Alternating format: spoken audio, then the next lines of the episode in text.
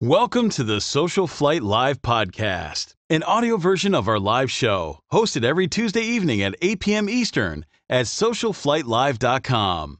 Social Flight is brought to you by Aspen Avionics, Avidyne, Bose Aviation, Continental Aerospace Technologies, Lightspeed Aviation, Masimo MightySat, Tempest Aero Group, and Whip Air. And now, here's your host, Jeff Simon.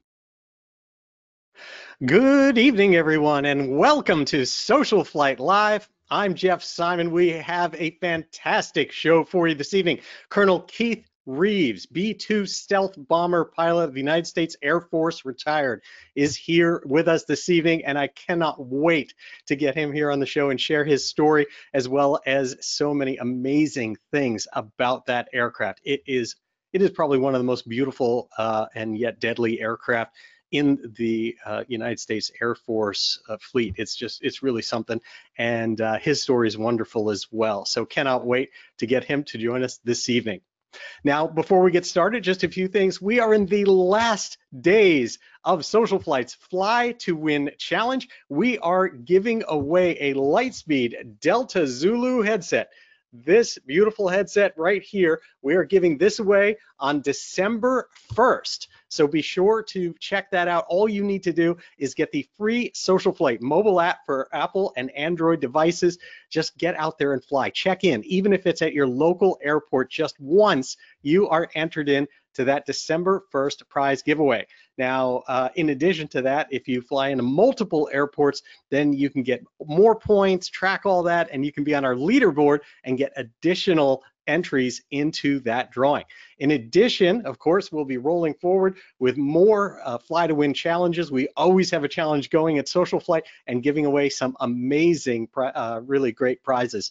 So uh, anyway, very, very excited about that. Tonight's broadcast is brought to us by Lightspeed and uh, Lightspeed and that Delta Zulu headset with the Canary uh, feature, which is great for carbon monoxide detection. It is really an amazing feature built into that for that. And in addition to that, it has customized uh, EQ feature that like maps what your hearing is and then adjusts it to that. That's called hearing EQity, and that is uh, also that comes with that headset. Now, Lightspeed has a special going on right now for people. Of course, you don't win the headset. There is a special going on in December where they are giving away, with purchase of one of those headsets, a special um, setup that actually includes an additional battery and this very cool charger this thing is actually a two-piece setup, and it's a charger that actually flips out, has a stand for it, and uh, very, very cool stuff. I've flown with this headset. It's truly wonderful and encourage all of you to, uh, to check that out. Um, now, to tonight's show, I'd like to introduce and begin with uh, Colonel Keith Reeves. He graduated from the United States Air Force Academy in 1992 and began his military flying career at the helm of the legendary B-52 bomber out of Barksdale Air Force Base in Louisiana. After five years commanding B-52, he was board selected for the B-2 stealth bomber program out of Whiteman Air Force Base in Missouri. He flew combat during Iraq, uh, Operation Iraqi Freedom, instructed in the formal training unit, and served as deputy commander of the 509th Operations Group. Colonel Reeves retired from the Air Force in 2018 and is now a captain on the Boeing 737 for a major airline. In addition to being an accomplished military and commercial pilot, Keith is an avid general aviation pilot and former CFI, flying his Vans RV-8.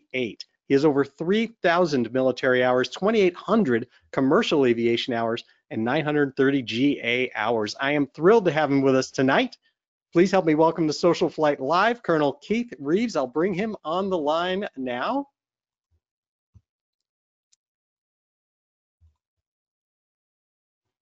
How are you doing? How are you doing? I'm good, Jeff. How are you? Excellent. Thank you so, so much for joining us this evening. I, uh, I have to tell you, the B-2 bomber is, is one of the most beautiful aircraft to look at. I mean, it is, it's just gorgeously sculpted. Um, but I want to start with your story. So tell me a little bit about um, like how how you got started. What brought you to the Air Force and the Academy? Yeah, sure. Well, uh, first, thanks for having me on. It's, it's good to see you again, and I'm really happy to be here. So, um, I first got my introduction to jets through my my father. Uh, he was not a pilot, but he was an aviation enthusiast, and he was in the army, and we were based on the island of Okinawa, Japan, back in the early 1970s. And uh, I guess I was about about four years old or so. And um, at the time, the Vietnam War was winding down. They had a lot of airplanes supporting the conflict there. Uh, one of them, the SR-71, and uh, you know that plane. It's it's it's very loud, and and uh, it would take off right over our house, and the house would shake, the windows would rattle, and my dad would would point out what those airplanes were. And also at the time, they had um, F4s, they had KC-135s, and he would identify them to me, and I was able to identify them just by the sound that they would make when they flew over overhead. And they'd fly overhead, and I would point them out to my mom, and uh, without seeing them, I'm pretty sure she thought it was some kind of some kind of witchcraft. Um, me, me at four years old identifying these these airplanes. So that was my first uh, recollection and first introduction to, to jets. And so uh, fast forward a, a few years, and we were, or he was assigned to work at the M1 tank plant in Michigan and we had base housing on Selfridge Air National Guard Base. So now we're talking uh, late 70s, early 1980s, and at the time they had uh, F4s, A7s, uh, C-130s. The Navy had a, a, unit of P3s, and so there are always always jets uh, flying um, overhead. And I would often walk home from from school and walk down the uh, flight line row, and uh, security wasn't what it is today at the time. And I would just I would walk into into hangars and just lean against the wall and uh, stare at mechanics pulling panels off of the fours, and I found it found it fascinating. I, I did. And then one day, the Thunderbirds came to Selfridge and and put on an air show, and I'd never seen, you know, uh, uh, an acrobatic display of any kind, much less the Thunderbirds, and they blew my mind. They were flying they were flying the T-38s at the time, and and, and I remember just being a fantastic show.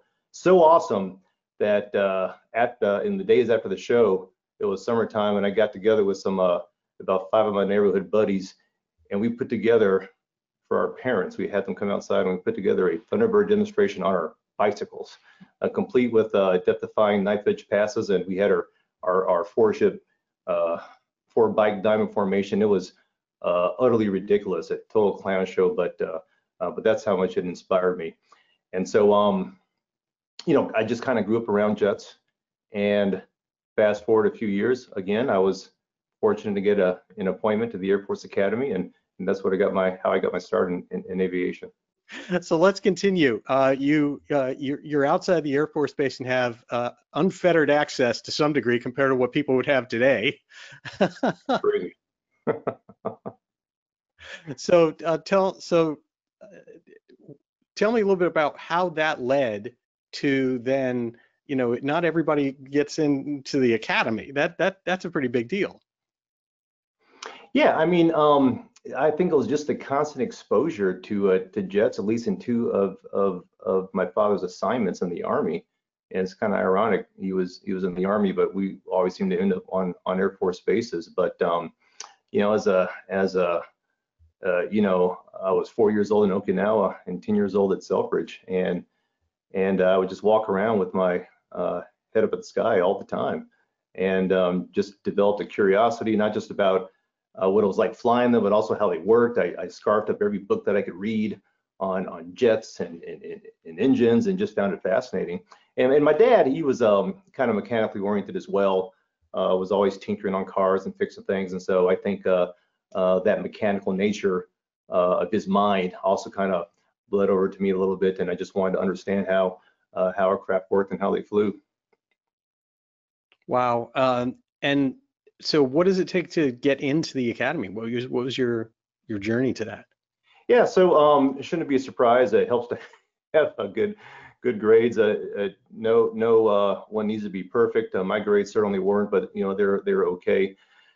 Um, I, I do when I if I mentor people that are interested in the academy, I, I, say that the the academy is more looking for someone who is well-rounded as opposed to um, to perfect in any one area. I mean, they're not going to turn their nose up at someone who's a valedictorian, but that's not what they're necessarily looking for. They want someone that is is uh, you know strong in academics, but not necessarily a 4.0. Someone who has uh, an aptitude for athletics, um, but, but, you know you don't have to be a a, a star athlete, and and certainly someone who has displayed leadership potential.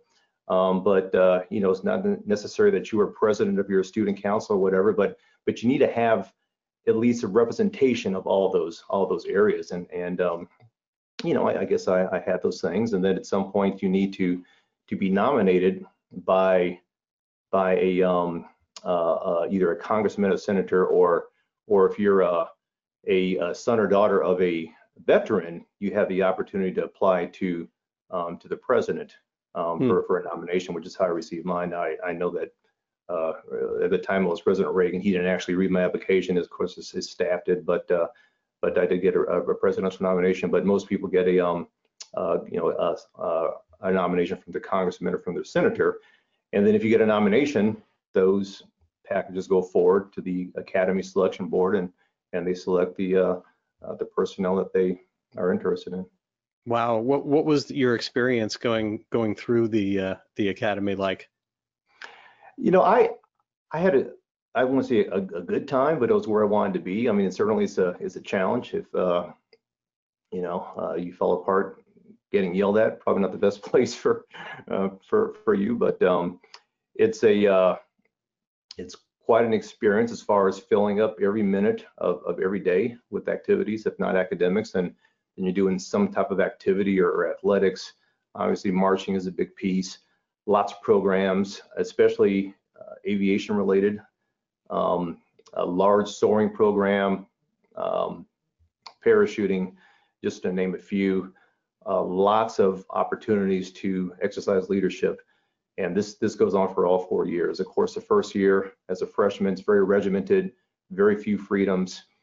And, um, you know, they do what they can to strip down personal identity not in my opinion, not in a, a, a, malicious way, but in, in a way that that tries to ingrain that hey, the the the, the unit, the cadet wing or the um uh, your class is is more important than your individual needs.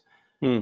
And um, you know, it, it's a uh, it, it's it's a challenge, but not anything, not any one thing is too much of a challenge for someone to be able to overcome. It's it's more of a mental game. Just try to load you up with stress and, and see how you how you perform.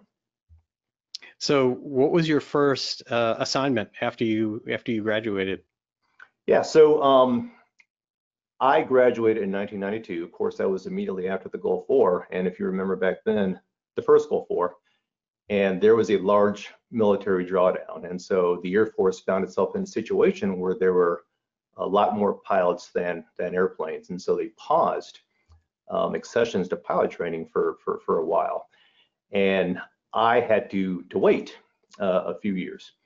And so I was sent to Wright-Patterson Air Force Base, and that is a base where a lot of aircraft and systems development is is done.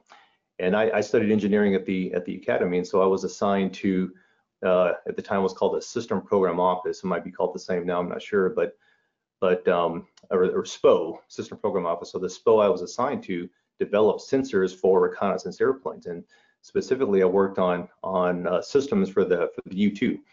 And um, so these are systems that uh, uh, normally or typically I my programs were electro-optical sensors, but um, the the SPO also worked on uh, radar for the U-2 as well as data links as well. And so um, so that's what I did for about two and a half years. And after that, um, is when I went to pilot training in 1995. Wow. And and what was the first aircraft, or what were the aircraft that you got to fly in your in your pilot training? Yeah. So at the time, well, let me back up a little bit. So everyone going to pilot training at the academy does a screening program, which at the time was was in the uh, airplane the, the T-41, which is just a Cessna 172 with a, a much more powerful engine. It's got a six-cylinder fuel injected engine that um, uh, that you fly for it's like a 13 ride program for for screening to you know just to identify those that might have trouble before they get into jets or that are a lot more expensive. And so at pilot training, we flew the, or I flew the T-37 and the T-38. The T-37 is, is uh, long since been retired, but it was a, a twin engine jet subsonic, um, pretty small, made by Cessna back in the 1950s, but it's uh, it was a lot of fun, a lot of fun to fly. And then that program, or that airplane, I we flew for about six months, and then transitioned to the um, to the uh, right transition to the T38. So you start out in the T37, and then from that point, after you complete that program, you track select, and you have four options. One was the um, T1, which is a uh, a, uh, Beechjet. Um, I think it's the name of the civilian version, but it's basically a, a, a, militarized business jet, and that's the airplane that you go to if you're going to fly uh, tanker transport types of airplanes. Or you might go to, at the time, we I think we sent pilots going to the helicopter or rotary wing to a Fort, Fort Rucker to train with the Army on the UH-1. So that's two options. The third option was uh, pilots going to fly turboprops, particularly the C-130 would go and fly with the Navy on the T-44. I, I think down in Corpus Christi, but I'm not positive about that.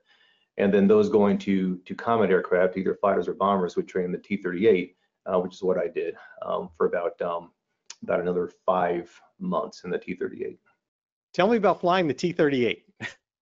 yeah, it's it's a really fun plane, and um, uh, some people uh, might characterize it as as as, as a, a very fast airplane. Um, I characterize it as a plane that flies slow, very poorly, uh, as opposed to saying it's fast. But it's a uh, it's a uh, twin engine a supersonic airplane. Now that's kind of a, we don't fly supersonic. Uh, there's one flight in the entire syllabus that we fly supersonic and it's just uh, uh, show you that, you know, the plane flies. Just to burn fuel. Same laws of physics, uh, you know, exist on the other side of the sound barrier as they do on the subsonic side. But um, we really don't fly uh, at that that speed. But it's uh, it's a lot of fun. It, it can be a challenge to, to to to land, and in fact, there are quite a few accidents um, back in the uh, late 60s and, and 70s. Or for the most part, uh, uh, we uh, I say we the Air Force improved the training program so that those accidents really were reduced um, into the the 80s and, and 90s. But it's still a plane that you can't can't relax on, especially at slow speeds and the traffic pattern below about 300 knots. The plane really um, uh, does not like to fly at slow speeds, and obviously you have to uh, uh, fly well below that in order to land. And, and uh, uh, one thing you have to get used to is, is when you're in the traffic pattern, the plane is on the edge of a stall the entire time, and you you are constantly feeling buffet when you are anytime in the traffic pattern, all the way down on downwind and through the base turn and, and on final, the plane is just shaking and, and buffeting like really uh, as, as oh yeah yeah, it, it's um, it, it's it's that close that you feel it buffeting the entire entire. You just get used to it. Wow. And um, at, at, some point, they um, the Air Force installed angle of attack indexers, which uh, is it's it's uh, pretty brilliant. But it's a series of lights that tells you what your angle of attack is. Either it's it's on uh, profile, in other words, the angle of attack where you should be, or yeah. it's too shallow, or or what you don't want to see is it's too high. And I, I, don't have the numbers to back it up, but I think that that really helped to reduce the number of accidents and and it um, made it a lot safer and a little bit easier um, to just fly that angle of attack indexer. It's a we call it the green donut because it's literally a green circle, and when that lights up, you know you're at a safe angle of attack in the traffic pattern. That's so that's so cool. I I, I mean uh, we've got uh, one from Alpha Systems, uh, their uh, angle of attack that in the general aviation world. So I I know I've, I've talked to Mark Corin who developed that, what that looks like, and it's very very cool that that that made all the difference, of course, to being able to fly uh, the T-38, which I I I never knew that about what it was like to fly in the pattern that you're getting buffeted around.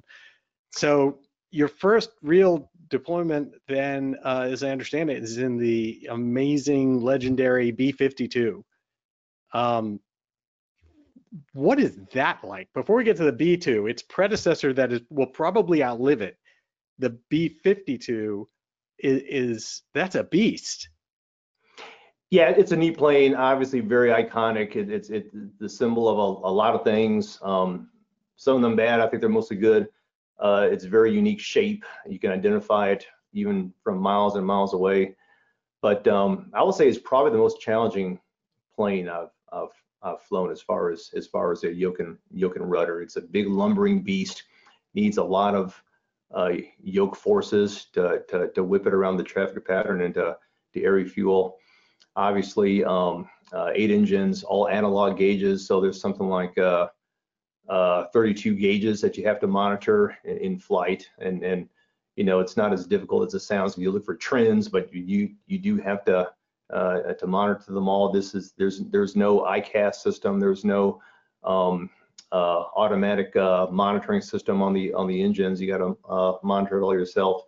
And then flying it, it's, yeah, it's, um, uh, I remember in the in the summertime just sweating profusely trying to uh, um, uh, practice touch and goes just because of the control forces and and it's never it's never just stable it, it never at least in roll the, the plane is always lumbering from left to right and so you're constantly putting large control inputs into the yoke to keep it um, on your vector to keep it going where you want it to go and so uh, you know probably I feel like I probably lost a pound or two every time I'd fly it in the summertime in, in Louisiana. Of course, the air conditioner wasn't very good either.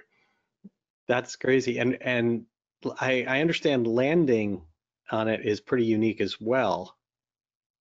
Yeah. So the landing gear, if, if um, your viewers are able to look at it on a, on a stock photo, it doesn't have a traditional uh, nose gear. In fact, the the the front gear are the exact same as the the rear gear.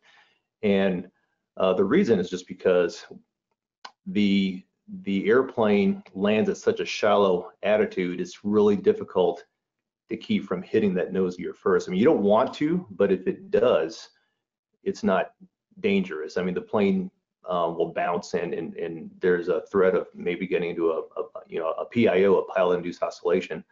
But um, but the plane can land even hitting the nose gear first. And um, so that's unique. And then also the plane has has outrigger landing gear, and so you can't land a, lean, a wing low method like like you do in some some uh, GA airplanes and even some commercial airplanes. You have to land flat, and because of that, if there's a crosswind, um, you still have to land flat. And so Boeing had the great idea of uh, well, let's just pivot the landing gears so that if you're if your uh, uh, if your nose is facing say five degrees uh, to the right, then we pivot all four main landing gear five degrees to the left. And so that you land in a crab and you slow down in a crab. And, and then when we get down to taxi speed, we'll just zero the crab out and, and, and taxi off the runway like that. And the first time you see it, it, it looks really, really strange. It, it's, it's just not natural to see an airplane land in a, in a crab and then continue to taxi down the runway in a crab. I, I always thought of that as kind of like when things like a Cessna 195 or other aircraft had had gear that would kind of adjust, but but you've said that that it's manually controlled. Yeah, we control it in the cockpit. That's correct. It, it doesn't happen automatically. Wow. And so you literally like I guess have an indication to know exactly which way. I mean, how do you even get it exactly right? Yeah, there, there's an indicator. It's got a little needle that points to the number of degrees. So we, we, we, you know, it's a simple chart, a crosswind landing chart, but we look at our, our speed and the winds, and it tells you, okay, you need four degrees of, of right gear crab. And then we reach down and dial in four degrees. And, and then in theory, if the winds don't change, um, you know, the, uh, the landing gear will land uh, straight down the down the runway. I mean, you know, uh, the winds do change, and so you get a little tire scrub, but it's nothing nothing too uh, uh, significant. Wow, that must be very, very cool. Uh, I want to show, before we move on to the B2 itself, of course, I want to show a couple pictures uh, that, that you sent. This is awesome. I love this picture. When is this from? Well, I think it's pretty obvious from the clothes. It's from the very early 1970s. That's about uh, 72 or 73. And I, I sent that to you just uh, uh, illustrate the time frame where I started getting interested in jets, and that's me sporting the uh, the white pants. It's not easy. Not anyone can wear uh, white pants, and I, I think well. You pulled it Um, off really well. was- but that was uh, uh, Okinawa, Japan, on the on the um, Kadena Air Base. And my Oh, dad, wow. uh, he was a major at the time, Major Reeves, uh, next to me. That is so cool. And then, of course, from your the academy. Yes, would have been um, late 91 or early 92. So that's the T-37. Um, my hero shot standing next to it. And uh, spent about five months training in this airplane. And when you, the syllabus in this airplane, um, uh, you did everything. I mean, you started out, we, we call it contact, but that's basically just basic flying skills. A lot of landings. I mean, just tons and tons of landings, of course, traffic pattern work, but also uh, uh, a full aerobatic um, uh, demonstration was required. Uh, you, you're not required to be proficient. Uh, you know, we're never going to, you know, be on the level of a professional aerobatic performer, but but you know, you did have to be able to uh, at least um, have confidence in the airplane and perform a recognizable aerobatic routine. And then you also do um, uh, formation training in this, as well as uh, low-level training and uh, instrument training, of course, and then basic uh, VFR navigation as well. And that's the the plane that make that basically makes everybody deaf. Yeah, yeah, its nickname or unofficial nickname is the, the tweet because the engines, this airplane is obviously very old and, and these engines were not the traditional axial flow jets like most jets are, if not all jets are today. These engines were centrifugal flow. It had a centrifugal compressor just like you might see in a, in a turbocharger. And the RPM of these engines, a typical RPM, was much higher. Actually, I, I don't quote me on that. I don't know if it's higher, but it was definitely louder, a much louder uh, engine. I mean, very, very loud and very high pitched, high pitched squeak. Yeah. Crazy. And then just a couple more here. Yeah, my parents, excuse me, I uh, included that picture uh, just because uh, uh, I don't know of many pilots that are able to complete their journey uh, without a lot of support from your parents. It's not not easy, and, and if you go the civilian route, it's certainly not cheap. But um, this was later on in my career when I was at Whiteman Air Force Base flying the B-2, and we had a a, uh, a fleet of T-38s, and I can talk about why later on. But but we were authorized to do some cross-country navigation training, and so I, every now and then I would go out and and say hi to my say hi to my parents. That's that's awesome. So this is my family, and that T-38 behind me was my I, I flew that on my last flight in the Air Force. So this would have been uh, spring or summer of 2014, my last flight, and and in the Air Force, uh, it's a tradition. They will do at least most units will try to to give a little celebration when it's the last time flying an airplane. And so for me, you can see a little red carpet. It's not really a carpet, but it's painted to be like a red carpet. And, and uh, a, uh, your crew chief will taxi you up there. And then, and then for me and, and most pilots that I that I know, um, there'll be a fire truck there, and then your family gets to hose you down um, with the with a fire hose. And by the way, this is not this is not a garden variety fire hose. This is a a full fledged, you know, massive blast of of uh, inferno um, snuffing fire hose. And then uh, also I greet you. You can see a bottle of champagne there, and um, and that was a cold, cold day if I remember correctly. It was a very very cold day.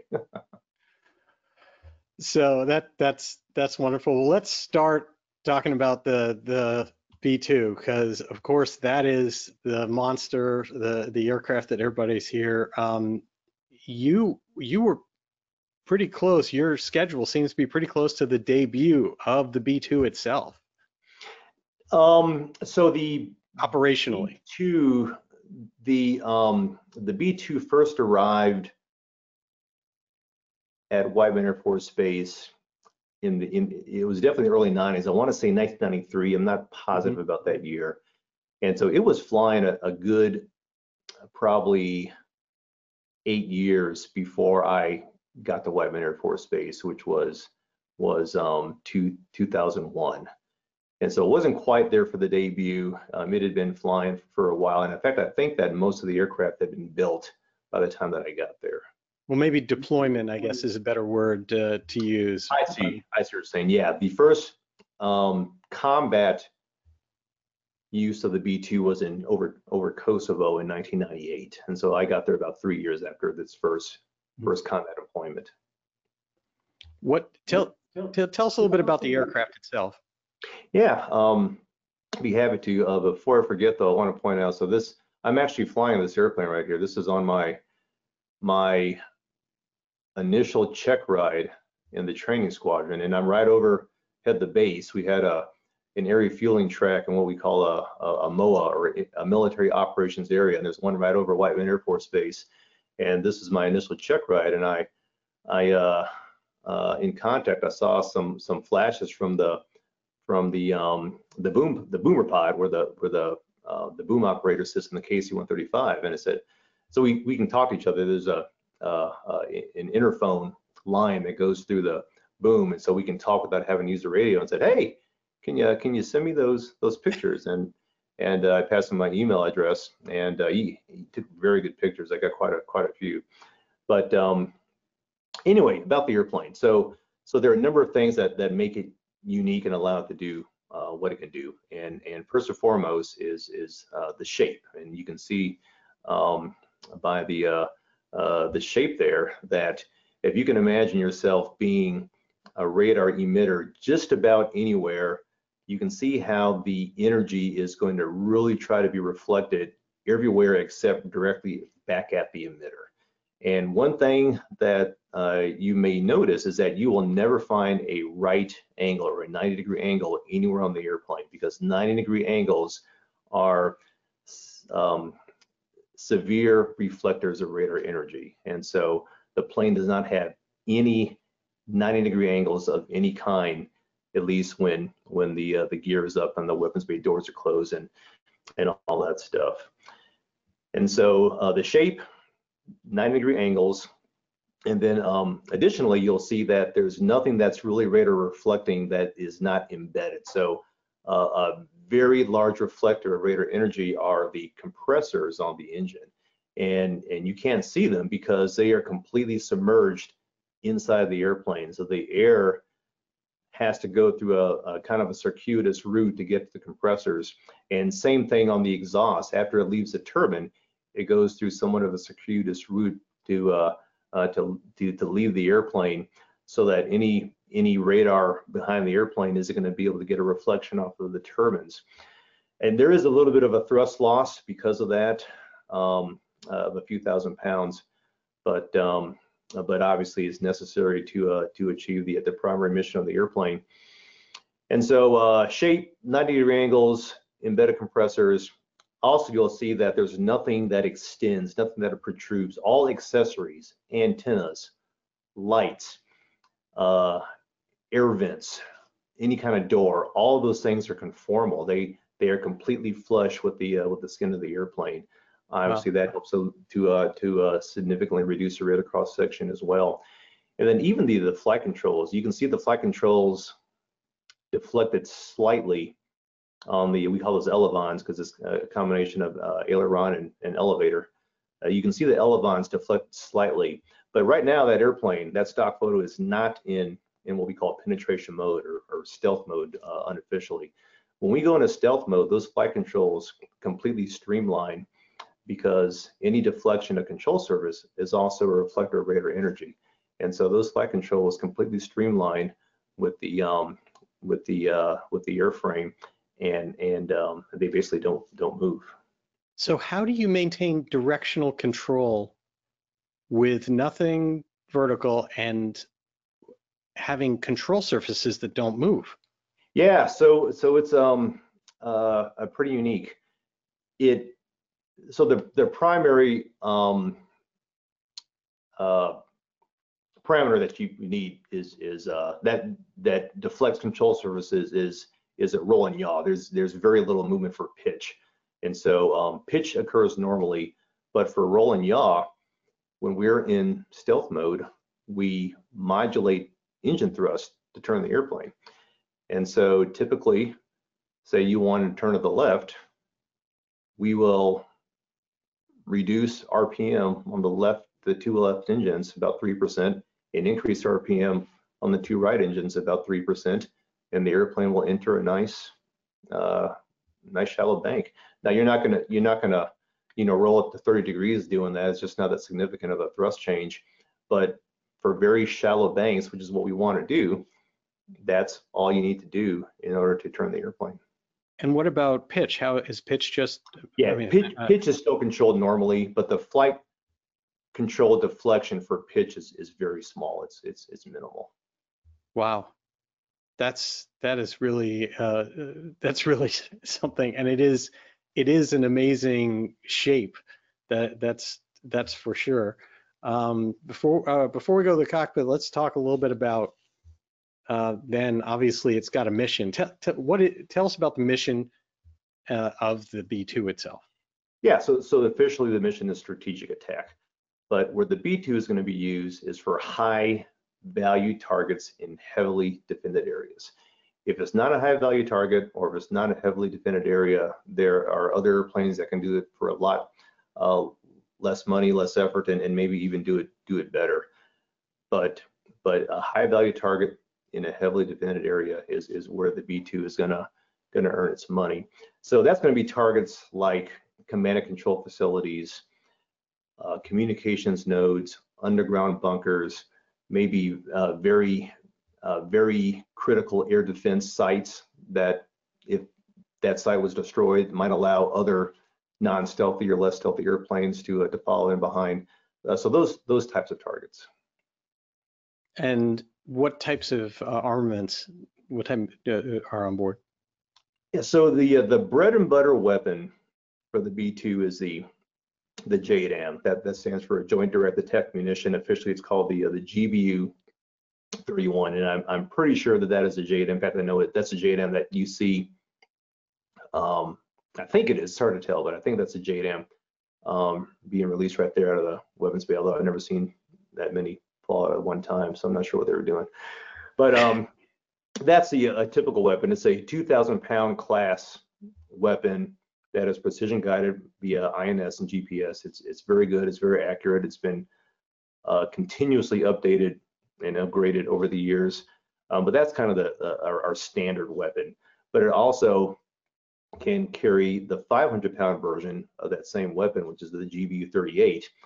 And so the 2,000 pound, the GBU 31, the B2 carries can carry 16 of those on on two rotary launchers. They're kind of hard to tell in this picture, but they're two weapons bays side by side.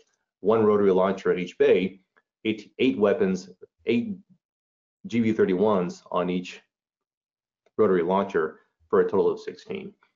The 500 pound version, we can carry 80 of those in the weapons bay. We have to Eight. remove the rotary 80. We have to re remove the rotary launcher and we put a uh, what's called a, uh, uh, a, a, smart bomb rack assembly or, or SBRA, and that can carry 80 80 weapons. That's a lot of iron um, to precisely put on an individually targeted aim point uh, over bad guy land. That's a lot of iron um, to target precisely. Even the 16 is that's that's amazing, and this obviously looks like it's dropping most of the 16. Yeah. Um, and then in addition to those weapons, um, we do carry uh, penetrating weapons, weapons that have a very heavy hardened case so that it can go through uh, many feet of, of cement or stone. Think um, think a cave complex or a or an underground bunker.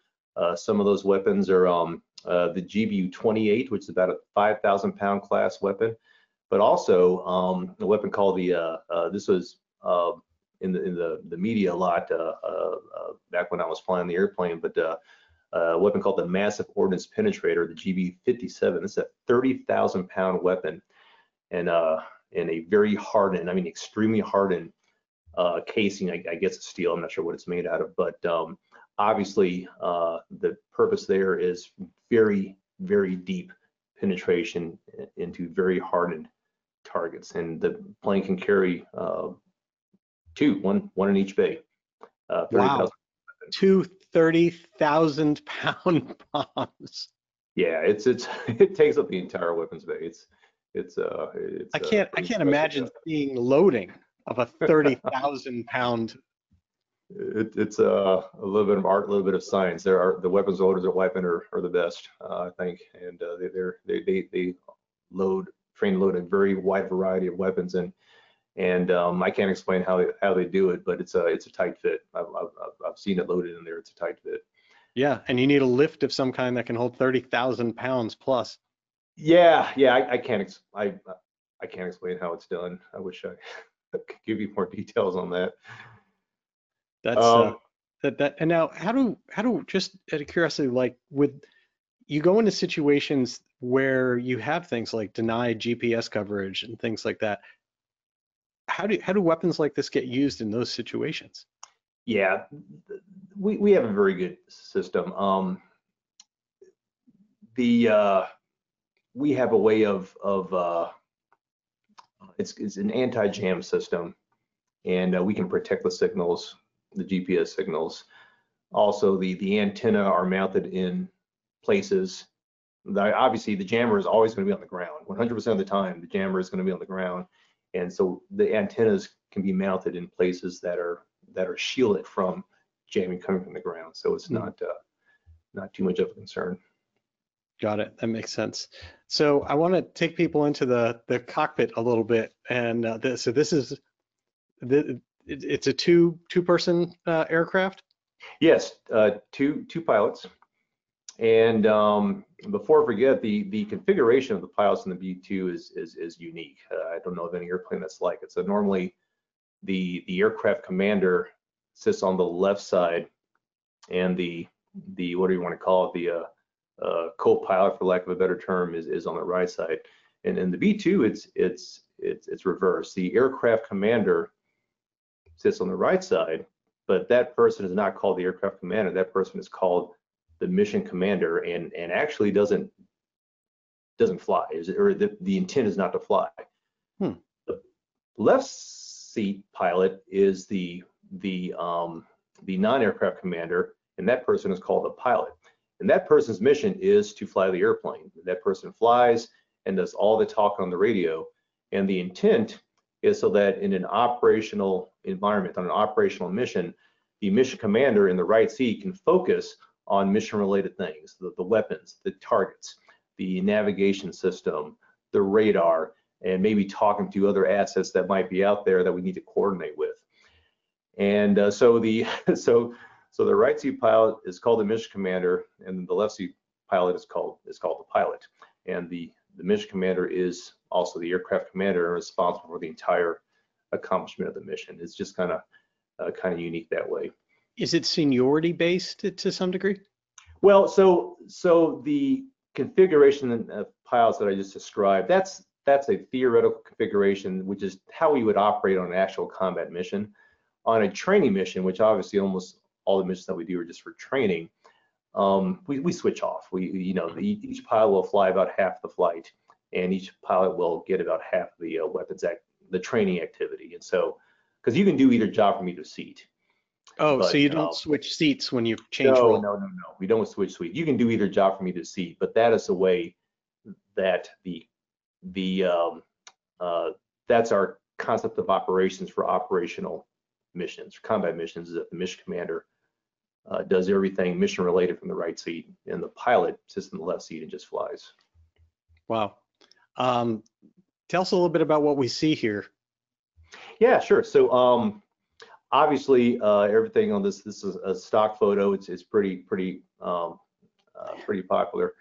Pretty And, scrubbed. uh, Uh, it's very scrubbed. So every screen up there is basically a systems screen. I, and um, my, uh, I can't see it very well, but uh, it looks like um, uh, one screen is a hydraulic system, one screen is the uh, the fuel system. Obviously, on the left side, you can see the uh, the the attitude directional indicator, and um, I, I just uh, one side is the engine display, but I, I'm talking about the, the, the four basic multifunctional display units. And so, so they're all very generic screens. There are other screens, of course, that, that uh, we can call it that, that uh, cannot be showed in, the, in a stock photo. But Right. um, basically, those MDUs or multifunctional display units are they're all interchangeable. We can bring up any screen on onto um, uh, uh, any location that we want to. Um, typically, just for standardization, we we tend to fly um, more or less the same, so that you, you know you can fly with any pilot and and and uh, um, uh, you know you know what to expect. But uh, uh, that's what those those uh, MDUs are for. You can bring up any display that you want to. And then in the very center is the the uh, uh, the engine uh, stack, just basic engine instruments uh, that you will see in any jet, you know, uh, RPM, oil pressure, that kind of thing. Now on the uh, the center console, you can see the throttles.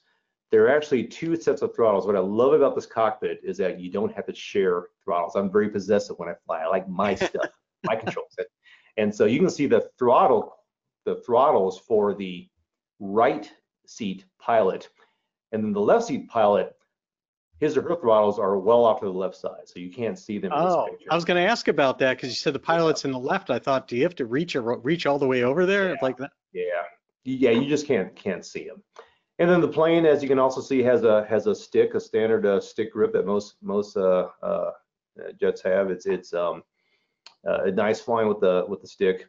The plane is very easy to fly, very responsive. Uh, Jeff, I could take you in the simulator. You'd be flying like a pro in, in about uh, five minutes. It, it's very very docile, very easy to fly. Um, but let me uh, get ahead of myself. So um, you can see you have a uh, it's called a, a data entry panel, just a, basically a keyboard just to the right of where the knee would be on the left seat pilot. And then the uh, the mission commander also has one, but again, it's just off of the picture on the right side of the data entry panel. They are in, they're not in the exact, the, the, the cockpit is not a mirror image of each other. It generally has the same controls for the most part, but some controls on these side panels are unique to either side. Mhm. Um, like um, the mission commander has um, some communications controls, and the pilot has some controls um, for like the um, uh, bleed air system and engine start and that kind of thing, if I remember correctly, that that aren't necessarily mirror images. But the main controls that you need to fly the airplane um, are are the same on both sides. Wow. Tell me about the mission itself. Uh, because you, uh, well, uh, I mean, tell me about your deployment uh, when when you actually went into combat as part of um, uh, uh, Operation Iraqi Freedom. Yeah, so so it, ironic thing about my deployment is that it actually wasn't a deployment. I actually flew combat right from my my home base in the Whiteman Air Force Base. It was a 36-hour flight. Now airplanes did deploy. There were a number of airplanes that did deploy forward to the uh, British Indian Ocean territories. Uh, Diego Garcia, it's an uh, island in the Indian Ocean. And uh, there, there are advantages and disadvantages of, of operating out of Whiteman or operating forward. The advantages operating forward is that it's a much shorter transit time, and so less air refueling support. Obviously, uh, less fatigue for the for the air crew, but tactically, you have more flexibility because you can wait longer to take off before receiving your targets, and so you can make um, large changes to your to your targets, or you can get your targets later before having to take off. You take off out of Whiteman, if you're going to have your targets on the ground, you need them um, almost two days before before you you uh, uh, take off. so Um, you at least- can't, those don't get updated in flight. I mean, you're talking about a can't. You- you can't. 36 hour flight. Yeah, we have the no, we do have the ability to receive targets in flight, and we do that quite a bit. But there's a little bit more, um, you know, small amount of risk there. I mean, it's something we train. We we're very good at it, but you know, there's an element of of of of, uh, of, of risk if you're punching targets in your yourself as opposed to receiving it on the ground where you can just directly load it up into the uh, into the airplane. Uh, and so, um, most yeah, realize like a 30. Tell me, a th- you said a 36 hour mission. That's correct. Uh, my my mission from Whiteman Air Force Base uh, to Baghdad, the targets were in Baghdad and back, was was just over 36 hours. And um, if, if an airliner did that, it would be a little bit less time because we have what's called timing timing trombones built into our flight plan, and it, it, looks just like it sounds. It's a little bit of a trombone. The reason is because um, if we if we're a little bit late, or say the winds aren't as we planned, we have very limited ability to make up time just by flying faster. We're already flying very close to our top speed, and so we plan to get there early, and then if everything goes as planned, we shorten our trombone, and so that's how we control timing going to Baghdad because you you know we're meeting at tankers at a point in the sky on on a, at a certain time, and so we can't just show up an hour late or we're not going to get our gas, or an hour early we're not going to get our gas. The tankers expect us to be there on time, and we expect the tankers to be there on time, and so so we have to control our timing by other ways than than just pushing the throttle or, pulling it back. And so if an airliner were going to fly to Baghdad and back, um, it would be a little bit less than 36 hours. Then also we were spending some time in country itself, um, uh, prosecuting our, our, our, targets. But yeah, our, our, our, my mission was was 36 hours, and that was pretty typical for all the flights that flew out of out of uh, Whiteman Air Force Base. How do you handle that? Are you sitting in the seat for 36 hours straight? No, we obviously we need a rest at some point. and um, there is just enough space behind the ejection seats to set up a standard green army issue cot and and that's what we would we would do and then during the flight when there is not much going on so between every refuelings one pilot or the other would would get off and, and rest um, it sounds better in theory in reality. I, I, don't remember sleeping a whole lot on my on the way over there. I, I think i maybe slept a total of about 90 minutes for the first half of the flight so the first 18 hours. And then I do remember coming, because you know you're you're adrenaline, you're pumped up, your your adrenaline's going. And then after leaving the threat area, after we struck our targets and we're heading home now, I remember all the adrenaline leaving, and and now just a tidal wave of fatigue um, washing over me, and and that was the biggest threat and biggest struggle was trying to stay alert and awake uh, when when I had to be, especially for the for the air refuelings for the remaining 15 hours going back westbound across the uh, uh, the Atlantic. Do you how, how, do you train for for that type of I mean situation? Obviously, they don't. You, you could be deployed with very little notice, I would imagine, and then also you've got this idea of how do you stay alert and for 36 hours or even the first you know the first 18 of it and um and and then all of a sudden you have to be at the absolute top of your game yeah, that's a great question. And it is a skill that we do train for. Uh, first of all, the 509th Bomb Wing has an aerospace physiologist. That person does nothing except advise aircrew on how to stay at their their peak level of performance on long duration flights. Um, everything from from diet, proper diet, to uh, to uh, how to manage your rest cycle with the other pilot's rest cycle so that you're not both getting tired at the same time and that at least someone is alert all the time. And then of course for, for critical times like um, prosecuting targets and air refueling, you have to both be alert. And and this person does nothing but advise the, the pilots on how to how to manage that. Uh, but on top of that, we train for long duration missions periodically. And um, you know, it's not nearly as as as much as would be nice for training, but it, uh, I remember flying a long duration. I said long duration, so any flight over about 24 hours, we uh, we call long duration, and we would do that about once a once a year. Um, and and sometimes we don't even leave the country. We just fly, um, you know, see the four corners of the country, or you know, fly to uh, um, ping pong off the borders and go to you know Florida, Maine, Texas, North Dakota, California, Washington, just fly around and we do, you know, uh, training activities, air refueling, of course, we have to do that. And, and we do simulated weapon releases. We fly for 24 hours, then we land. And we, um, we try to get everybody a long duration flight, uh, you know, about once a year or so, just to stay in the practice of it because it is a is a perishable skill and it's something that you have to practice at to stay good at. You know, practice your your um, uh, you know how you're going to rest and your in your diet and and little techniques that you need to do to stay alert in the cockpit. Have you found that that uh, helps the rest of your life and even now in the uh, in, in kind of commercial airline world?